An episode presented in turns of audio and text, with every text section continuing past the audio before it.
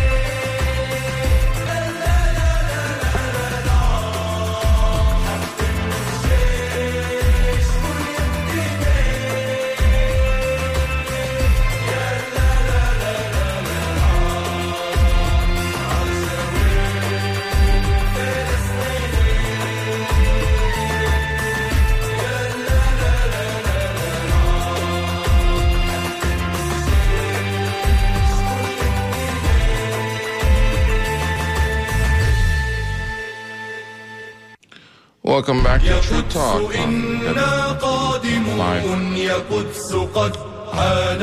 Samar, Samar. Today marks the one year anniversary of the murder of Shireen Abu a um, journalist, an American, a Palestinian journalist, Palestinian American journalist who uh, worked for Al Jazeera uh, network. And uh, she was covering um, and she was covering um, story in Palestine at the time um, of her murder. And we'll be speaking to Sharif Abdul Quddus about what happened there. And now enjoy.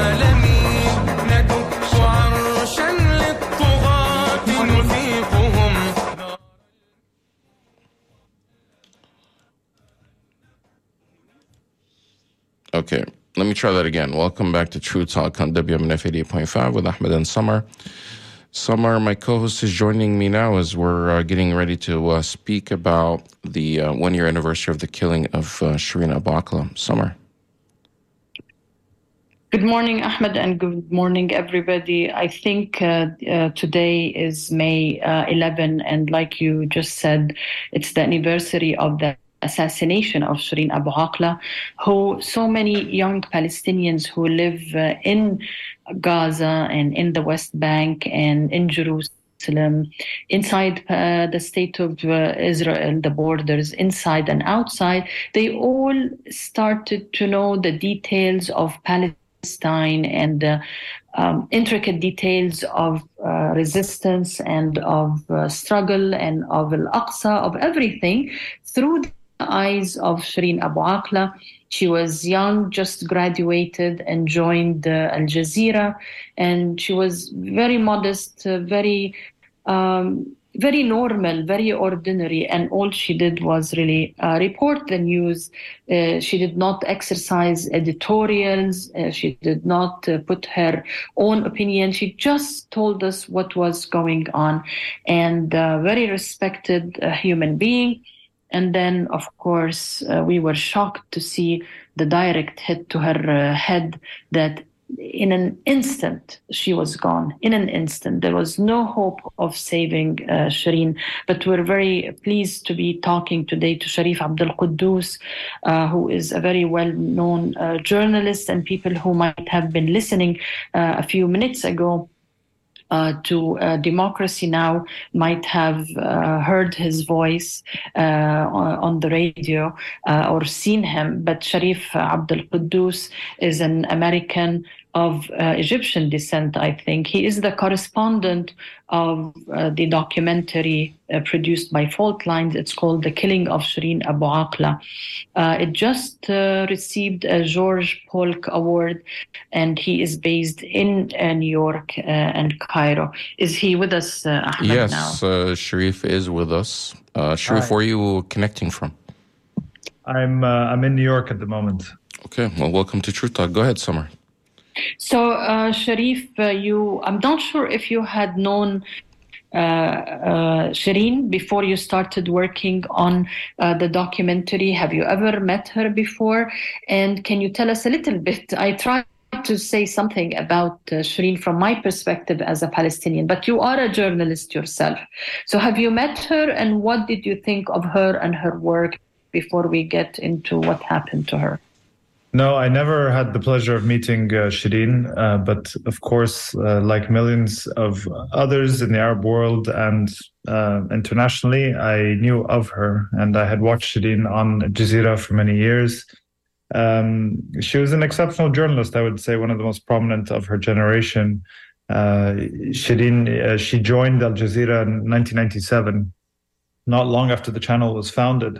Uh, she was hired as one of their first uh, field correspondents.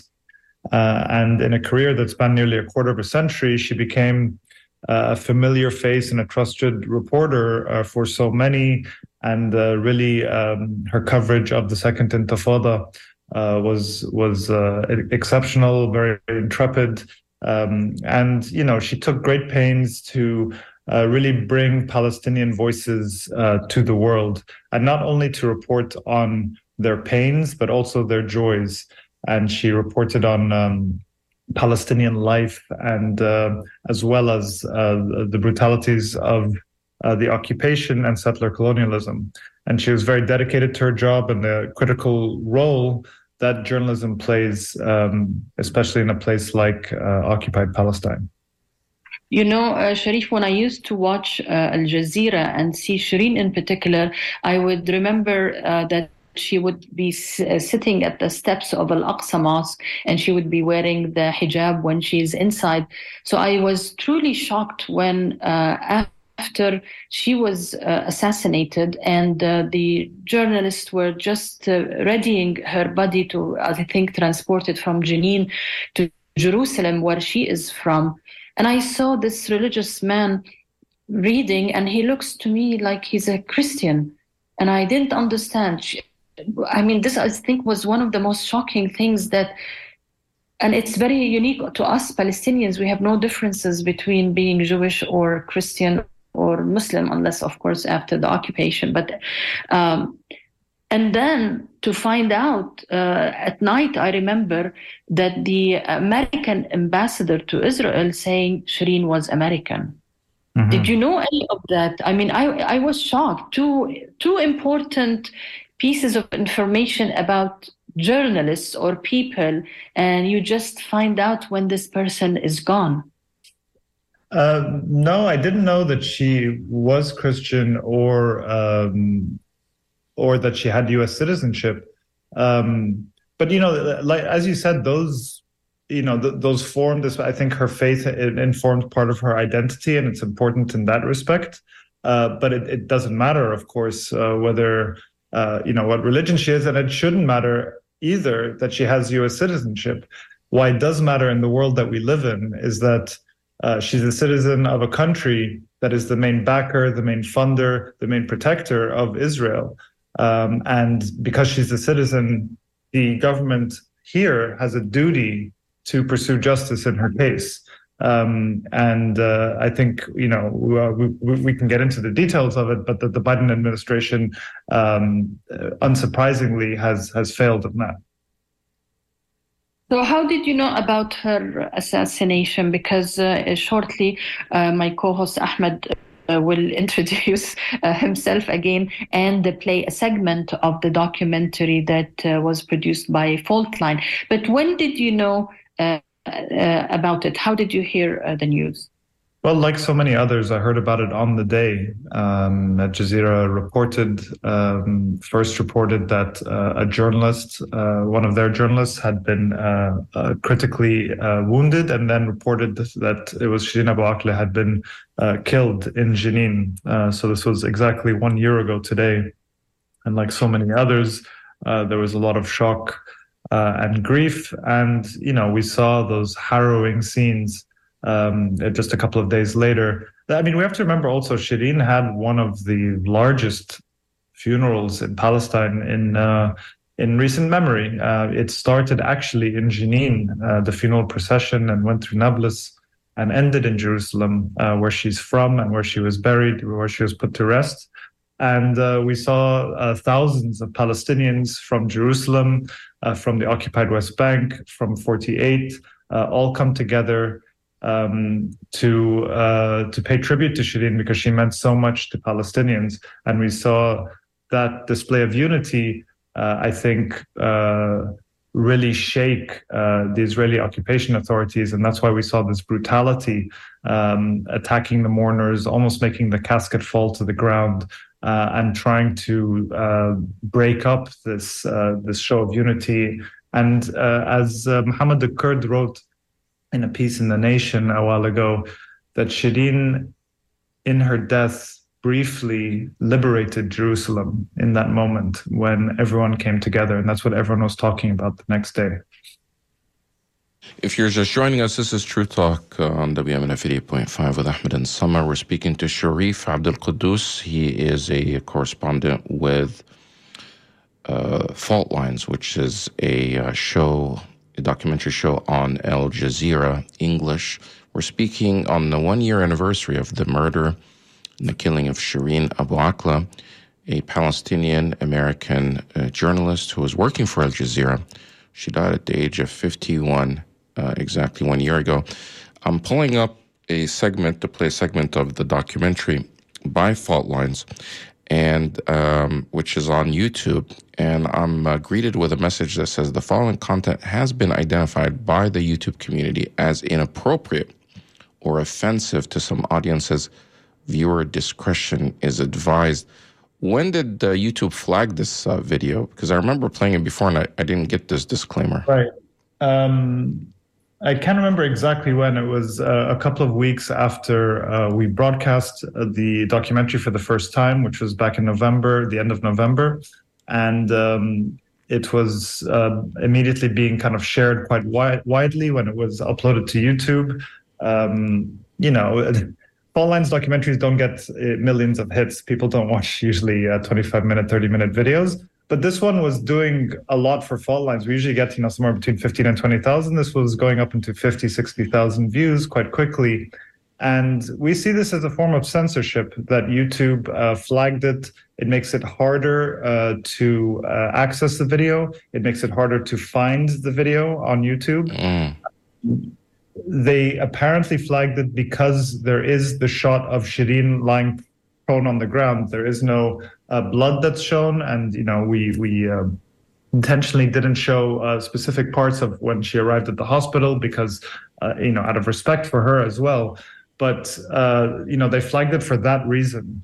Uh, but uh, you know, I think there's a lot of questions as to whether that that flagging is is appropriate. Um, you know, they also did it to another fault lines piece about the um, wrongful detention of Julian Assange. with they said because of the collateral murder video, you know, that grainy footage that shows the U.S military opening fire from a helicopter uh, on civilians in Baghdad. So you know, I this I think is a form of censorship uh, right. by YouTube on this issue. Uh, it's um, yeah. And let me play this, and we'll talk about this a little bit more. This is a segment uh, within this document. The documentary is uh, thirty some minutes long. This is about eleven. It's it's English and Arabic uh, with the Arabic having subtitles. Uh, this portion is an English portion. Um, we'll play this and get your feedback.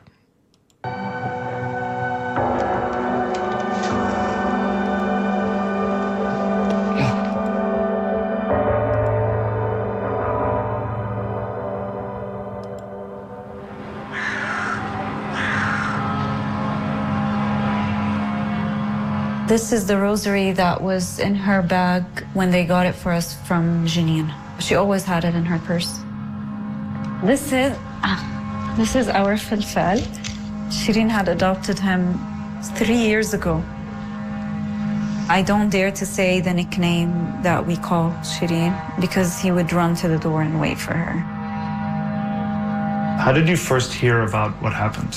I first heard about it from my dad. I got a news alert saying that Shireen Abu Akleh uh, was injured in, uh, while covering in Jenin. And the first thing I did, I sent her a message and I told her, Shireen, I just got this news alert. Uh, are you fine? Please call me. I'm trying to call you. And I tried to call her a couple of times. She wasn't picking up. You know, you get a ringtone, but no one is picking up. And uh, I called my daughter, Lina. I was watching Al Jazeera until 7.04, there was nothing. And then there came a breaking news that, you know, this uh, alert in red saying Shireen Abu Akleh was murdered in Jenin while covering. And uh, it was shocking to me. Shocking.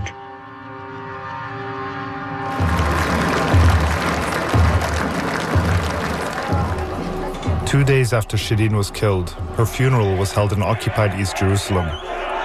Thousands of people came out into the streets to mourn her loss, but also recognize what she meant to Palestinians.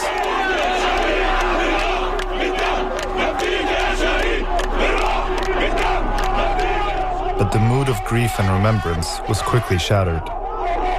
The minute we stepped out of the morgue carrying the casket, we were attacked savagely by the Israeli occupation, beating on mourners, pallbearers, using batons, using tear gas, using stun grenades. They were just doing their best. They were trying to get to have the casket fall on the ground for no reason. In that moment, it felt like they were trying to silence her again. They were trying to control the funeral procession, control how we're going to mourn her. It was clear that they feared her. They feared the crowd. They feared the impact she's had. And I don't think they anticipated this kind of a reaction from the Palestinians.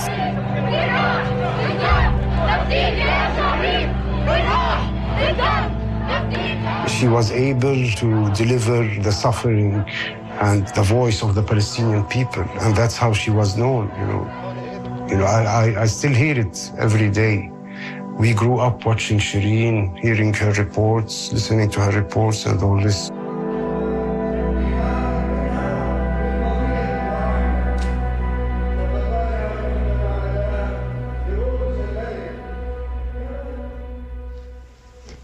That's my favorite picture of her.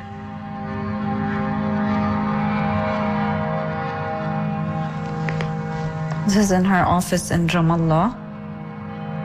Sometimes she would report from home via telephone. And I remember she would always start with a countdown of like four, three, two, one, and then she would go on air. This is uh, with the late Yasser Arafat. Afterwards, I would steal her notebooks and go to the room. We had this red Lego table. I would sit on the table with my Barbie phone and I would start um, uh, repeating the same thing as her and pretending that I am Shireen, but I would end it with Lina Abu Akleh Al Jazeera um, and be using her sign offs. إسرائيل إسكات الاحتجاجات ضدها لكنها لم تفلح حتى الآن إلا في زيادة الاحتقان والتوتر مع الفلسطينيين Were you ever worried about her being a field reporter uh, in Palestine?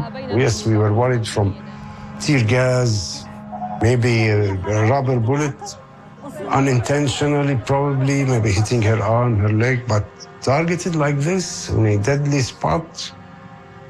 That we never thought of this. I, it never hit my mind that it would happen, but it did, unfortunately.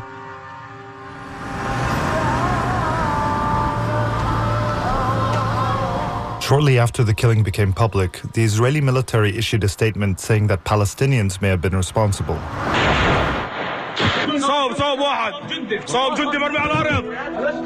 Israeli government distributed this video saying a Palestinian gunman likely shot Shireen. But the Israeli human rights group B'Tselem quickly debunked that, sending a researcher to the location in the video that day and showing that it was impossible that she was killed from there.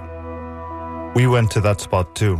To get from the site where she was killed, we had to walk and take several turns to very narrow alleys, and it's an impossible shot. There's absolutely no clear line of sight. Why do you think the Israeli military would put out something that's so easy to refute? I don't know that they were that thoughtful in that sense. I think they're also very used to getting away with lying. Welcome back to True Talk on WMNF 88.5. Uh, that was um, a segment of the Al Jazeera Fault Lines documentary called The Killing of Shireen Abu Akleh, and that was the voice of Sharif Abdul Quddus, who was a correspondent, speaking with family members um, of Shireen and, and others. Uh, now, um, the documentary was going into the part about how the initial narrative of the Israelis was to put the blame on Palestinians and to say that she was killed by someone else, um, and you know how that was easily refuted.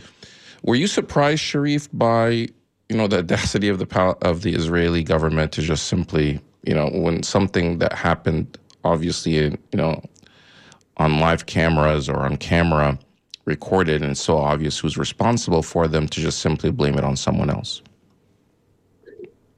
No, I mean, uh, it's not surprising that Israel is uh, trying to avoid responsibility uh, for this. This is, you know, a very clear pattern, not just by Israel. I mean, uh, the U.S. government does this as well, and so do most governments. But I think what, what's egregious is is the way, uh, firstly. Um, how Israel does it is a very kind of methodical and calculated way to uh, avoid responsibility. And secondly, I think uh, the the reaction from not only uh, the Biden administration, but also uh, there's a mute there's a there's a market difference in how uh, mainstream media in this country uh, covers the killing of uh, the, a U.S. citizen when this is a U.S. citizen killed by Israel and when it's a U.S. citizen that is Palestinian. Um, there, there has been great work done, I have to say, by uh, organizations investigating this killing. Uh, the, the New York Times, the Washington Post, the Associated Press, uh, and others, CNN, have all done investigations, and this did put pressure on Israel to finally admit that they likely killed her, although they they claim that she was caught in crossfire. Uh, you know, uh, something that's not substantiated by any evidence, which points to the contrary.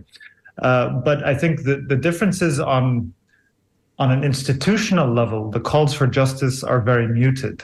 We see, for example, um, the Wall Street Journal, the Washington Post, and the, the New York Times put out a, a joint one page um, uh, ad in all of their papers a couple of weeks ago calling for the release of Evan Gershkovich, uh, the Wall Street Journal reporter who's imprisoned uh, on trumped up charges in Moscow, right. saying, you know, they will not rest until he comes home. But we haven't seen on an institutional level these same kinds of calls uh, for justice and accountability uh, in Shireen's case. And so there is this dichotomy that that that um, that is quite stark and quite troubling. So almost How, that. Oh, Samar, go ahead. No, go, uh, yeah, I, go ahead. Sorry.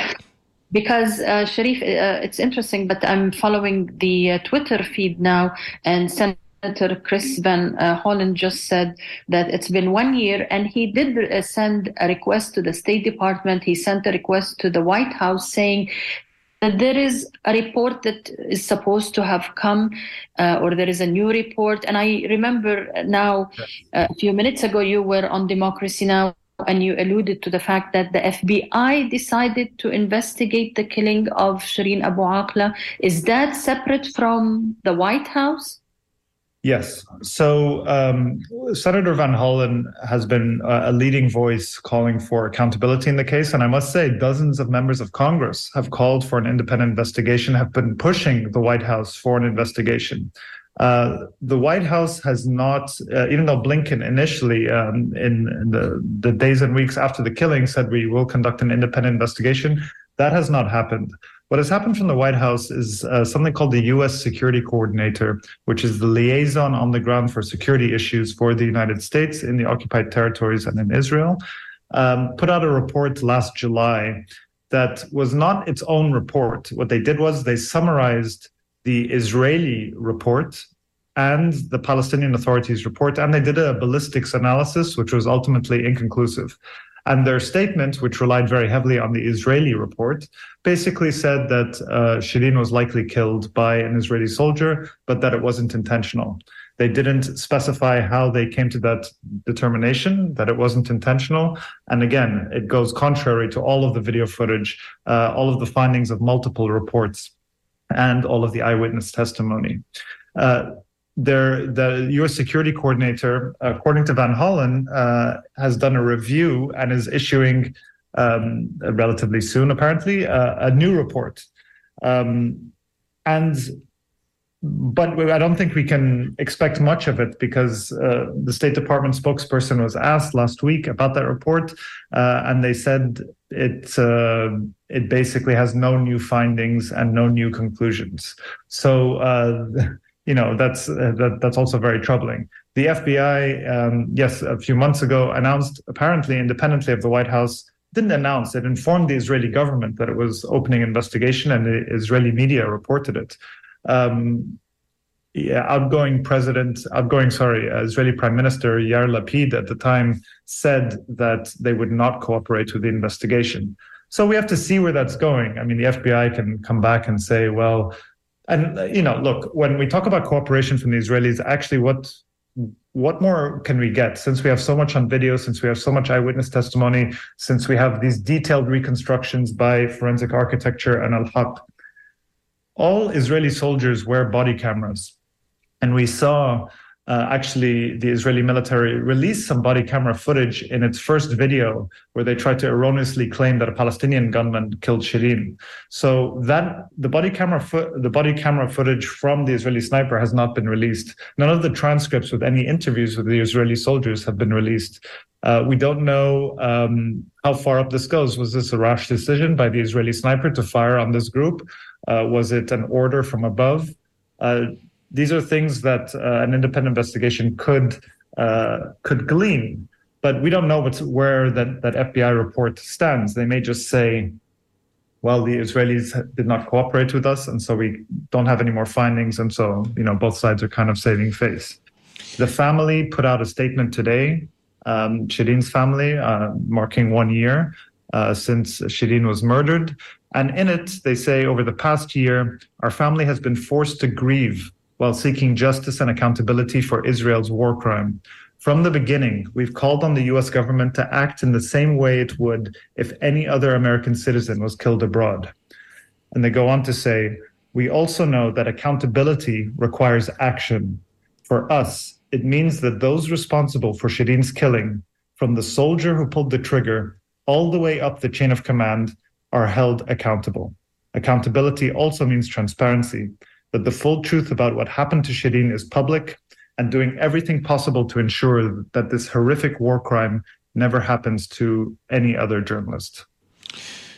If you're just joining us, this is True Talk, and we're speaking to Sharif Abdul Kouddous about the one year anniversary of the killing of Shireen Abu Akleh, one of the most um, iconic Arab uh, journalists, English, Arab English speaking journalists um, in the world, who was killed last year at the age of 51, exactly one year ago, by uh, Israeli forces. Um, uh, most likely a sniper. She was uh, shot and killed by a gunshot wound. Uh, all of this leads us to believe that basically, you know, the value, I mean, it just seems like the value of uh, an Arab journalist, the value of the life of an Arab journalist is not the same as a European or an American, you know, white journalist. Would you agree that this that this pattern or behavior, especially when it comes to what's happening in Israel,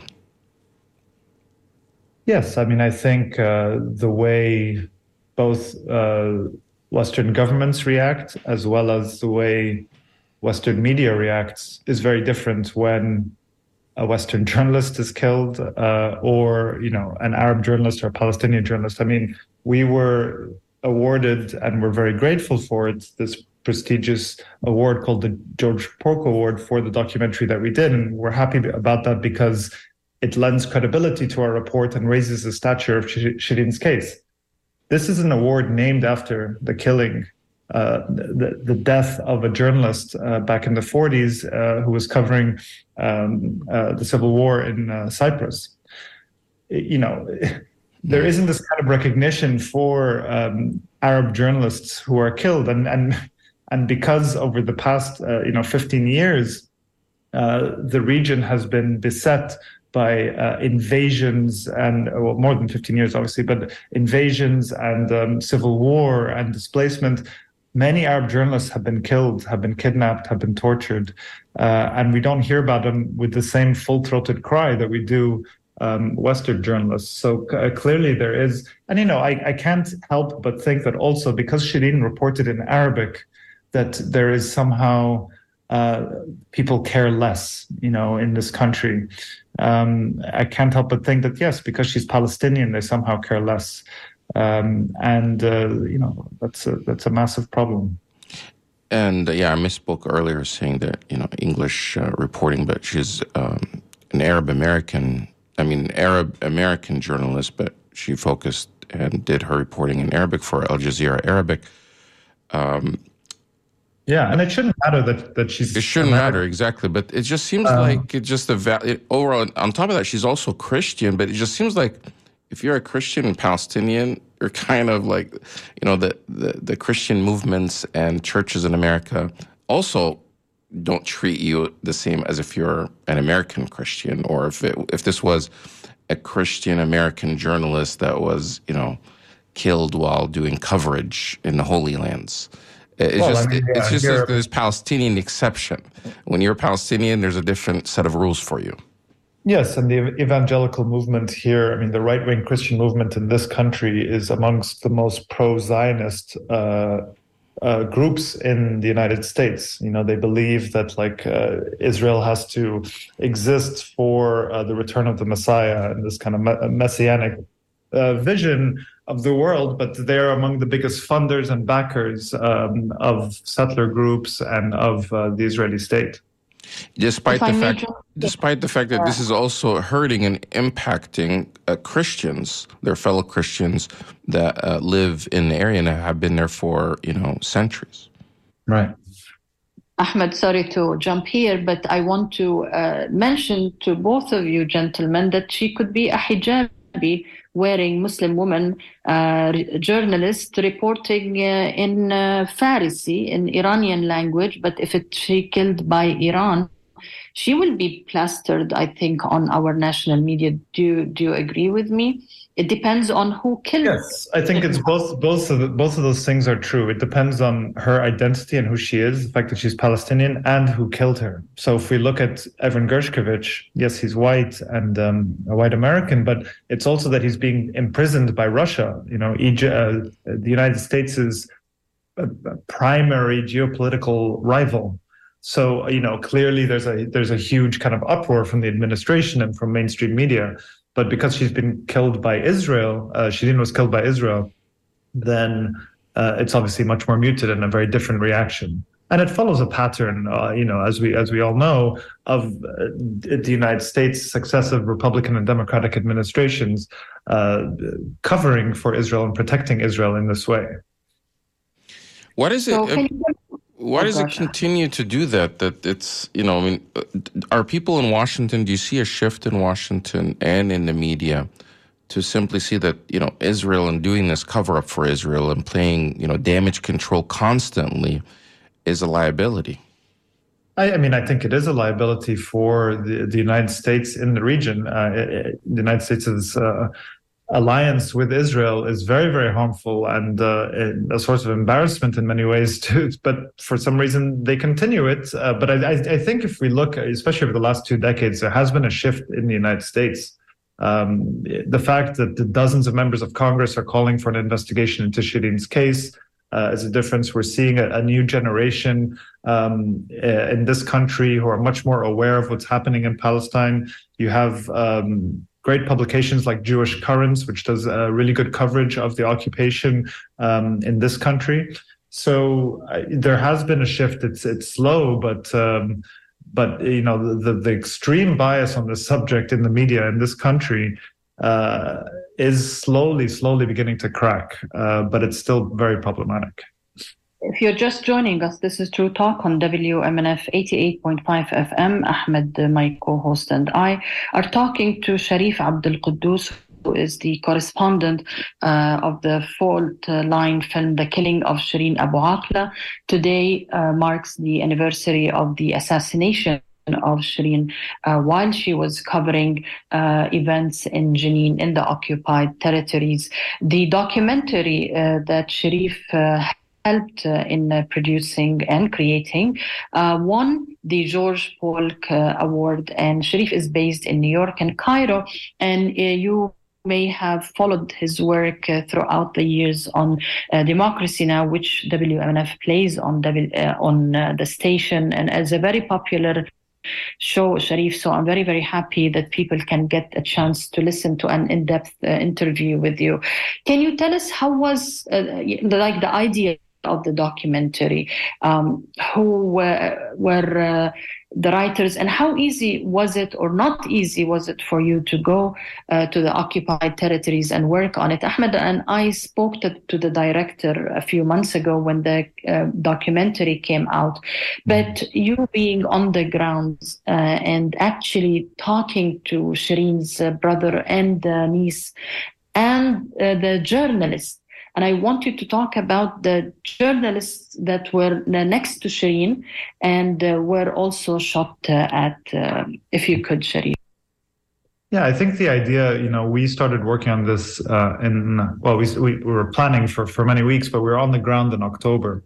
And uh, there had been multiple investigations already into Shireen's case by other media outlets. But what we were really trying to do was to piece it all together for the first time uh, on video with the eyewitnesses and the footage and recreate exactly what happened um, on that day. Uh, and also to show the aftermath and to pursue accountability, um, uh, both in Israel, but we weren't granted any access to Israeli officials, but uh, more importantly, in the United States, where she was a citizen. So that was the idea behind this. Um, you know, being on the ground uh, in Palestine is is is always difficult because uh, you know this is a place that um, where there's you know a very long and vicious settler colonial project that requires systemic and sustained levels of violence in order to be maintained. So there is uh, uh, on a systemic level raids, arrests, uh, settlement building, enclosures, checkpoints. Um, and of course, you know, there's the strangulation and bombardment of Gaza, which we're seeing uh, right now. Um, so, uh, you know, being on the ground and being a journalist there uh, is always difficult because you're working to expose those things. Um, and there's violence there. So, you know, for us, it's nothing compared to what the journalists, Palestinian journalists on the ground have to endure. And when we are in Jenin speaking to Shireen's colleagues, uh, who were with her on that day, who uh, were right next to her, one of whom was also shot. It's always difficult to sit with someone and have them recount and relive this extremely uh, traumatic and painful experience. Um, it, you know, it was I think without, without fail, all of them cried during the interviews, as did I. It's it's very um, a difficult thing to to go through, but I think uh, you know they all found it very important to retell the story um, of what happened on that day, and they continue the work on the ground. You know, one of them, Shada Hanisha, who uh, is a young journalist from Jenin, who was uh, is on the video, the Al Jazeera video. You can see her; she's crouching next to the tree and Shireen has already been shot and is lying prone on the ground. Uh, Shada needed after in the aftermath of this, she uh, decided to take a break from being a reporter in Palestine and to go study in Beirut uh, because you know this was her role model that she had uh, idolized for so long, and suddenly she's seeing her with blood coming out of her head, uh, dead on the ground next to her, and uh, clearly this uh, shook her to the very core, as it did her colleagues as well. And uh, we hear um, uh, the Al Jazeera cameraman also uh, talk about how this instilled, yes, he had to admit that it did make them more scared that someone like Shireen could be killed, targeted so blatantly. But they continue their work on the ground um, every day and continue Shireen's legacy. I would really wish for people to go and watch the documentary because as what the footage is showing, uh, the fact that after she fell on the ground and Shada is behind the tree, they kept uh, shooting. They did not stop. I mean, one journalist was already shot. Uh, the uh, uh, Shireen is on the ground. The other one is uh, screaming and behind a tree, and a guy tries to come and help her.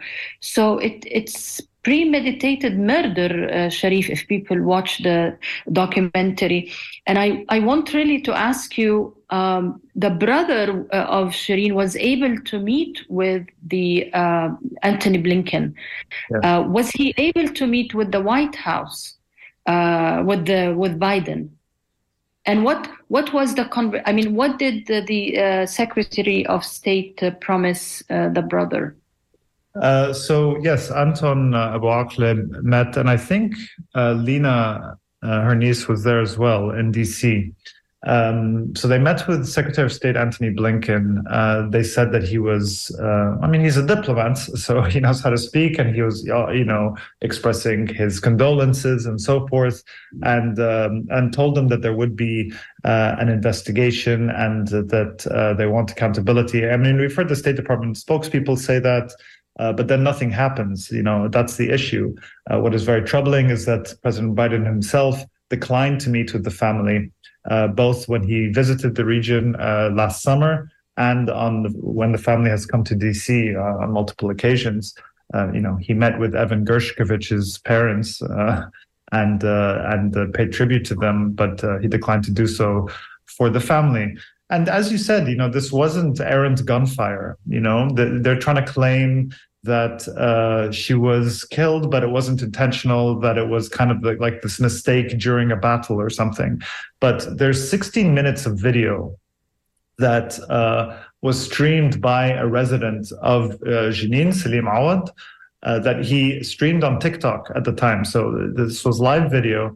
And you can watch this video. It's you know it's a bit kind of erratic and the, the, lens goes all over the place, but you can see that there's there's no gunfire. You don't hear any shots. And people are milling around, joking around.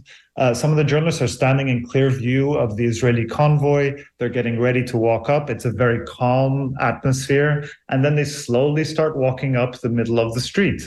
And then we hear six shots in rapid succession um, coming from the direction of the Israeli convoy. Uh, that's when the producer, Ali Samoudi, is hit in the shoulder. He starts running back. And we see the last shot of Shireen alive, crouching by a tree. And then eight seconds later, there's another round of gunfire of seven shots. And one of these is the fatal one that hits Shireen in the head. And let's remember also, Shireen was wearing a full press flak jacket and a helmet. There's a very small space between the top of a flak jacket, which has kind of um, a part that comes up over the neck, and the helmet. And the bullet pierced in between those two areas, a very small area where she was exposed, and uh, it, it, killed her instantly. Um, and then we see again, as Shireen is lying on the ground and Shada Haneisha is next to her, uh, this uh, young man, uh, Sharif, jumps over a wall and he tries to uh, pull Shireen out. And again, he is targeted. So, uh, you know, the, the shots directed at him. So this wasn't kind of errant gunfire. It was clear, repeated targeting of the group. And forensic architecture and Al Haq did this amazing reconstruction of the killing uh, and of the events. And they show how the bullets were all fired above shoulder level, uh, what they call kill shots, and that they were very tightly grouped together. This is a sniper shooting from a distance of 200 meters. The furthest two shots from each other was were 23 centimeters apart. That implies very high level of accuracy. Um, so you know, I, I, how how the United States can adopt this narrative that it wasn't intentional uh, and just not explain how they're coming to that is is uh, quite outrageous, actually. This is True Talk on WMNF um, 88.5 with Ahmed and Samar. We're speaking to Sharif uh, Abdul Kouddous on the one year anniversary of the killing of Shireen Abu Akleh, a um, Palestinian Arab journalist, also happens to be American, who was uh, targeted and killed by Israeli forces exactly one year ago as she was reporting on the ground there. And um, no one has held, no one has been held accountable for her murder. Uh, but she's not the only one. A recent report by the uh, Committee to Protect Journalists that I'm looking at here basically um, says that since 2001, at least 20 journalists have been killed uh, by Israeli forces. And the response has been what they quote, what they call, quote, inadequate responses that evade accountability, mostly that they don't really end up investigating these murders and no one is ever held accountable. So this is not any different. Uh, Shireen is not the first. Um, uh, you know, in the past uh, 20 or so years that's been targeted and killed. Um, what happens when you don't hold uh, the killers accountable, Sharif? Well, it, it, just paves the groundwork for it to be to happen again. It paves the groundwork for impunity. And we're going to see more journalists killed because no one is held accountable for it. No one pays a price for it. So, what prevents you from doing it? And, you know, we play some of Shireen's words um, in our documentary. And in one of those, she says, the Israeli soldier does not want you there, does not want you on the ground. And so they try and scare you or they target you. So, the, you know, this is this is not news. Um, and Yes, that CPJ report is is uh, very important because it shows this isn't you know this is a very systemic um, way that Israel responds to these cases. Um, you know they they have this what they call the standard playbook. First, they say you know denials of responsibility. We saw that in Shireen's case where they said that a Palestinian gunman killed her, uh, and you know they push these false narratives. Um, then they discount contrary evidence and witness testimony, which is exactly what they're doing in Shireen's case. And then they have these internal investigations, quote unquote, that lack any kind of transparency and never lead to any charges. Uh, they always say they're investigating, and it's a way that you know the head of B'Tselem in our documentary called it uh, a legal iron dome for the Israeli military to um, to protect them from, uh, firstly, prosecution in uh, the international arena, but also uh, to to grant them kind of like legitimacy in uh, in the public narrative. So you know, all of this is kind of uh, it, it's it, it follows a clear pattern that that that Israel pursues. And so, yeah, I don't know what how we're going to get justice in this case, but we have to honor Shireen by continuing to call for justice and to push for it. Uh, the, both the family and Al Jazeera have submitted claims to the uh, International Criminal Court, uh, which has a mandate to investigate war crimes um, in Palestine. Uh, nothing really has come of that mandate so far. Both the uh, both Israel and the United States, uh, you know, kind of rejected the ICC, have not signed on to it. But uh, you know, that is another way that the family is trying to uh, get accountability. Right um, now, Israel is cap- is more than capable of uh, finding and investigating because when um, you know people or even soldiers uh, occupying forces are attacked or uh, kidnapped or something happens to them, they they usually respond. They don't even wait for investigation. They respond with deadly force or disproportionate force, oftentimes just bombing places in Gaza or in other places. Uh, it just it just seems like to me uh, what is so obvious this uh, Israeli exception that when it comes to uh, that you know Israel can do no wrong and no one can hold them accountable whatsoever, and I think this is what drives uh, you know this. Uh, I guess this narrative of double standards and hypocrisy, especially um, from the perspective of the Arab world, that Israel is able to do all these crimes and they're never held accountable. Uh, what is how does that impact, I guess, the Arab Street and you know surrounding you know uh, in the Arab world their perspective their their perception of Israel? Well, I mean, I, I, don't think this is surprising to anyone um, that this is the way Israel is acting, and that this is the way the United States is responding as well. I, you know, because because it, it follows a very clear pattern you know, the the U.S. just I think last month, uh, you know, expended a lot of political capital to um, uh, prevent a UN Security Council resolution that would have called on the the ending of settle or st- uh, halting to settlement building or settlement expansion uh, in the West Bank. A very kind of you know benign uh, resolution that is you know really falls in line with international law. We can say whatever we want about international law, but that's you know, and they they again blocked it. They have exercised their veto in the UN Security Council on behalf of Israel, uh, you know, more times for for uh, Israel than any other country or any other um, issue. Uh, so you know, I don't think this comes as a surprise to anyone, um, but it does lay bare and lay naked this very clear double standard and uh, you know, is a source, I think, of embarrassment uh, to the United States. And I think also that Shireen's case could arguably, you know, um, uh, our executive producer said this that that this is arguably um, the most thoroughly investigated killing of any Palestinian in history. Okay, mm. there's been uh, multiple by media outlets investigations there's been investigations by the United Nations, uh, by human rights groups, and yet no one has been held accountable. But uh, you know, Shireen's uh, face, uh, uh, her her memory is uh, is all around the world, is is being remembered today. Right. Um, the people are calling for justice in her case, and um, you know, in that way, I think w- there is something that we are that that we can find in uh, her tragic death that uh, that we will not forget her and that it, it shames and exposes uh, this the Israeli state.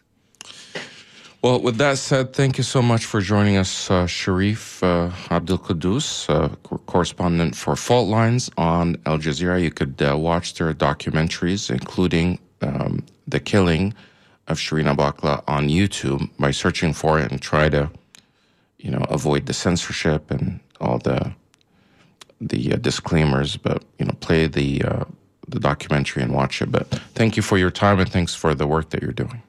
Thank you very much.